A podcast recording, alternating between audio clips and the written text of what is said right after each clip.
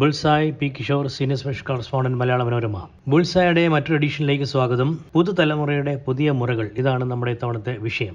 Moon ലൈറ്റിങ്ങോ multi ടാസ്കിങ്ങോ നിങ്ങൾ എല്ലാവരും കേട്ടിട്ടുണ്ടായിരിക്കും ഇത് ഒരു വലിയ ഒരു വിഷയമായി മാറിയിരിക്കുകയാണ് മൂൺ ലൈറ്റിംഗ് മൂൺ ലൈറ്റിംഗ് എന്ന് പറഞ്ഞാൽ ഉദ്ദേശിക്കുന്നത് ഐ ടിയിൽ ഏതെങ്കിലും ഒരു കമ്പനിയിൽ വർക്ക് ചെയ്യുന്നവർ ആ കമ്പനിയുടെ ആയിട്ട് കോൺട്രാക്ടർ ഉള്ളവർ മാസം ശമ്പളം വാങ്ങുന്നവർ ആ കമ്പനിയുടെ ജോലി സമയം കഴിഞ്ഞിട്ട് വേറെ കമ്പനികൾക്ക് വേണ്ടി വർക്ക് ചെയ്യുക. വേറൊരു ലാപ്ടോപ്പ് തുറന്നു വെച്ചിട്ട് വീട്ടിലിരുന്ന് വേറൊരു കമ്പനിക്ക് വേണ്ടി വർക്ക് ചെയ്യുക. അപ്പോൾ ഒരു കമ്പനിയുടെ ജോലി കഴിഞ്ഞിട്ട് അതല്ലെങ്കിൽ അത് എളുപ്പം തീർത്തിട്ട് അടുത്ത കമ്പനിക്ക് വേണ്ടി വർക്ക് ചെയ്യുന്നു. അങ്ങനെ അങ്ങനെ പല കമ്പനികൾക്ക് വേണ്ടി വർക്ക് ചെയ്യുന്നവരുണ്ടെന്നാണ് പറയുന്നത്. അതിനെയാണ് മൂൺ ലൈറ്റിംഗ് എന്ന് വിളിക്കുന്നത്. അവർ പറയുന്നത് അപ്പോൾ ഇത് ഇത് പറ്റത്തില്ല എന്ന് പറഞ്ഞിട്ട് മറ്റ് പല കമ്പനികളുടെ കോൺട്രാക്ച്വൽ വയലേഷൻ ആണ് നിയമവിരുദ്ധമാണെന്നൊക്കെ പറയുന്നവരുണ്ട്. ഇപ്പോൾ വിപ്രോ മുന്നൂറ് പേര് പിരിച്ചു വിട്ടു കണ്ടുപിടിച്ചപ്പോൾ ഇവർ വേറെ ജോലി ചെയ്യുന്നെന്ന് കണ്ടുപിടിച്ചിട്ട്.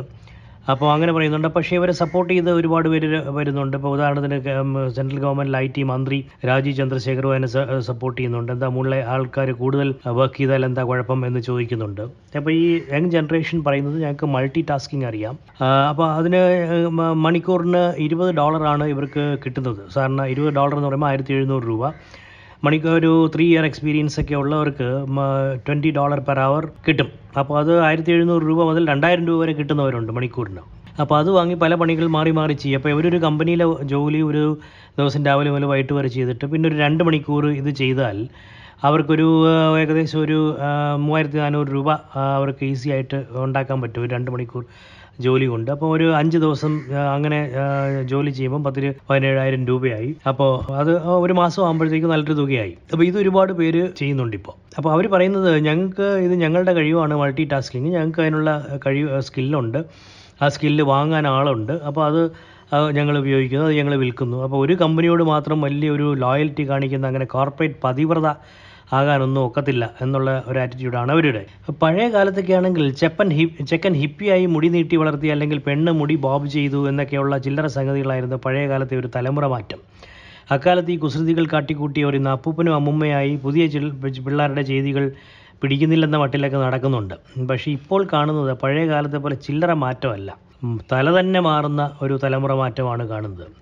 ജനറേഷൻ സെഡ് എന്നാണ് പുതിയ തലമുറയെ വിളിക്കുന്നത്. ആഗോള ഭൂഗോളത്തിലെ ആദ്യ ഡിജിറ്റൽ തലമുറയാണ് അവർ അതായത് അവർ ജനിച്ചു വീണപ്പോഴേ ഇന്റർനെറ്റ് ഉണ്ടായിരുന്നു ടാബും സ്മാർട്ട് ഫോണും ഒക്കെ ഉണ്ടായിരുന്നു. അവരുടെ സ്വഭാവം തന്നെ ആകെ വേറൊരു ലൈനാണ് ഐ ടിക്ക് ജോലിക്ക് കയറി ഇപ്പോൾ പ്രായം മുപ്പതുകളുടെ അവസാനം അല്ലെങ്കിൽ നാൽപ്പതുകളിൽ എത്തിയവരോട് ചേട്ടൻ ഈ കമ്പനിയിൽ എത്ര കൊല്ലമായി? എന്നൊരു ചോദ്യം അവർ ചോദിക്കും. അപ്പം മറുപടി പറയാം പറ മറുപടി എന്ന് പറയുന്നത് പത്ത് വർഷമായി പതിമൂന്ന് വർഷമായി പതിനഞ്ച് വർഷമായി എന്നൊക്കെ മറുപടി കേൾക്കുമ്പോൾ ഇവരുടെ കണ്ണുകൾ മേലോട്ട് മറിയും. ഏതോ അന്യഗ്രഹ ജീവിയെ കണ്ടതുപോലെ നോക്കും. ഇവർ എങ്ങും മൂന്ന് വർഷത്തിൽ കൂടുതൽ നിൽക്കാൻ ഉദ്ദേശിക്കുന്നില്ല. പരമാവധി ഒരിടത്ത് മൂന്ന് വർഷം. ചാടി ചാടി നടക്കും. എങ്ങും ജോലിക്ക് കയറാതെ ഫ്രീലാൻസ് ചെയ്യുന്നവരും ഉണ്ട് എങ്കിൽ അവരെങ്ങും ഒരു കമ്പനിയിലും വർക്ക് ചെയ്യുന്നില്ല. ഫ്രീലാൻസ് ചെയ്യാണ് പലർക്കും വേണ്ടിയിട്ട്. ഒരു കമ്പനിയിൽ പത്ത് ലക്ഷം വാർഷിക ശമ്പളത്തിലിരിക്കുമ്പോൾ വേറൊരിടത്ത് ഇരുപത് ലക്ഷത്തിന് കയറാൻ ഓഫർ ലെറ്റർ ഒപ്പിക്കും. നിലവിലുള്ള കമ്പനിയിൽ മൂന്ന് മാസം നോട്ടീസ് കാലാവധി ഉള്ളതിനാൽ അത് കഴിഞ്ഞ് പിരിയാൻ പറ്റും. അപ്പോൾ ഒരു ഓഫർ ലെറ്റർ ഇരുപത് ലക്ഷത്തിന്റെ കിട്ടിയാലും ഈ മൂന്ന് മാസത്തെ നോട്ടീസ് പീരീഡ് കഴിഞ്ഞിട്ടല്ലേ പിരിയാൻ പറ്റുള്ളൂ. ഈ മൂന്ന് മാസക്കാലത്ത് ഇവർ ഇരുപത് ലക്ഷത്തിന്റെ ഓഫർ ലെറ്റർ കാണിച്ചിട്ട് വേറൊരു കമ്പനിയിൽ അതിലും കൂടിയ കൂടുതൽ വലിയ പാക്കേജിന് ശ്രമിക്കും. അങ്ങനത്തെ ഒരു സൈസ്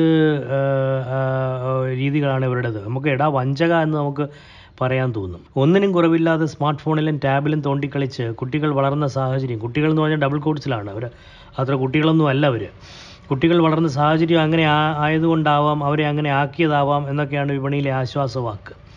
ഒരു ജോലിക്ക് കയറി ആദ്യം ചെറിയ ശമ്പളം വാങ്ങി പതുക്കെ കരിയറിൽ ഉന്നത നിലയിലെത്താൻ അവർക്ക് താല്പര്യമില്ല. അവർക്കെല്ലാം എടുപിടിയെന്ന് വേണം. എങ്ങും ഏ, ഇവരെങ്ങും സ്ഥിരപ്പെടാതെ മണിക്കൂറിന് കൂലി വാങ്ങുന്ന അവസ്ഥയിൽ തന്നെ തുടരേണ്ടി വരുമെന്ന് സീനിയർമാരുടെ വാർണിംഗ് ഉണ്ടെങ്കിലും ആരും കേൾക്കുന്നില്ല. ഇപ്പോൾ ബന്ധങ്ങളും വിശ്വാസവും ഇല്ല. അതായത് റിലേഷൻഷിപ്പ് ആൻഡ് ട്രസ്റ്റ് ഇപ്പോൾ ഇല്ല. ഇത്തരം ഇത്തരം ജോലികളിൽ ഇത്തരം കമ്പനികളിൽ. ഇപ്പോൾ കമ്പനികൾക്ക് തിരിച്ചും അതേ ആറ്റിറ്റ്യൂഡായി എംപ്ലോയീസിനോട് വലിയ റിലേഷൻഷിപ്പും ട്രസ്റ്റും ഒന്നും കാണിച്ചിട്ട് കാര്യമില്ല. എന്നുള്ള രീതിയായി. ഇങ്ങനെ ചാടി ചാടി പോകുന്നവരോട് പ്രത്യേകിച്ച് റിലേഷൻഷിപ്പും അവർ കാണിക്കുന്നില്ല. അപ്പോൾ ഒരു കമ്പനിക്ക് കിട്ടിയ അപേക്ഷകന്റെ റെസ്യൂമയിൽ ഏഴ് വർഷമാണ് അയാളുടെ പരിചയം ഈ മൈറ്റി ഫീൽഡിൽ നാല് കമ്പനികളിൽ ഇതിനകം ജോലി ചെയ്തിട്ടുണ്ട്. അപ്പോൾ ഒരിടത്ത് ശരാശരി രണ്ട് വർഷം തികച്ചില്ല. അവർ ആ അപേക്ഷ റിജക്റ്റ് ചെയ്തു. അത് അങ്ങനെ വേണ്ട ഒരു വർഷം രണ്ട് വർഷം തികച്ച് നിൽക്കാത്ത ആളെ വേണ്ട. ഇയാളിപ്പോൾ ഇവിടെ കയറിയാൽ ഇയാൾ രണ്ട് വർഷം തികച്ച് നിൽക്കത്തില്ല. അപ്പോൾ അത് അപ്പോൾ കമ്പനികൾ ഇപ്പോൾ പരമാവധി ആ നിൽക്കുന്ന ഒരു പീരീഡ് അവരെ കൊണ്ട് പരമാവധി യൂട്ടിലൈസ് ചെയ്തിട്ട് പോകുന്നെങ്കിൽ പോട്ടെ എന്ന് വിചാരിക്കുക എന്നുള്ളതാണ് കമ്പനികളുടെയും രീതി. ആ ഒരു ബന്ധവും കരുതലും ഒക്കെ പരസ്പരം ഇല്ലാതാവുകയാണ്. അത് ഒരു പുതിയ വൻ മാറ്റമാണ് ഈ പ്രത്യേകിച്ച് ഐ ടി രംഗത്ത് വന്നിരിക്കുന്നത്. ഇനി അത് മറ്റു രംഗങ്ങളിലേക്കും പടരും. താങ്ക്